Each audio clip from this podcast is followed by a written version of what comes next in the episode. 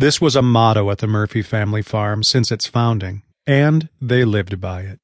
While Brooke's parents sold their produce and country made items at the farmers' markets and prospered, they always remembered those less fortunate and donated some of their crops to people that needed food.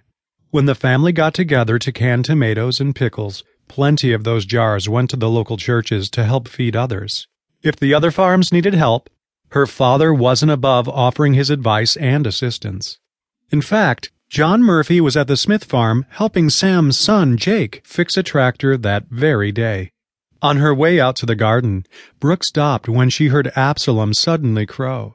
Her attention was drawn to sunlight glinting on glass. She saw a pair of unusual spectacles resting on a stump. Curious, Brooke picked them up. The silver frames had rounded rectangles of gold tinted glass mounted inside them. In addition, there was an extra set of green lenses that went over the main lenses with just a turn. She had never seen glasses like them.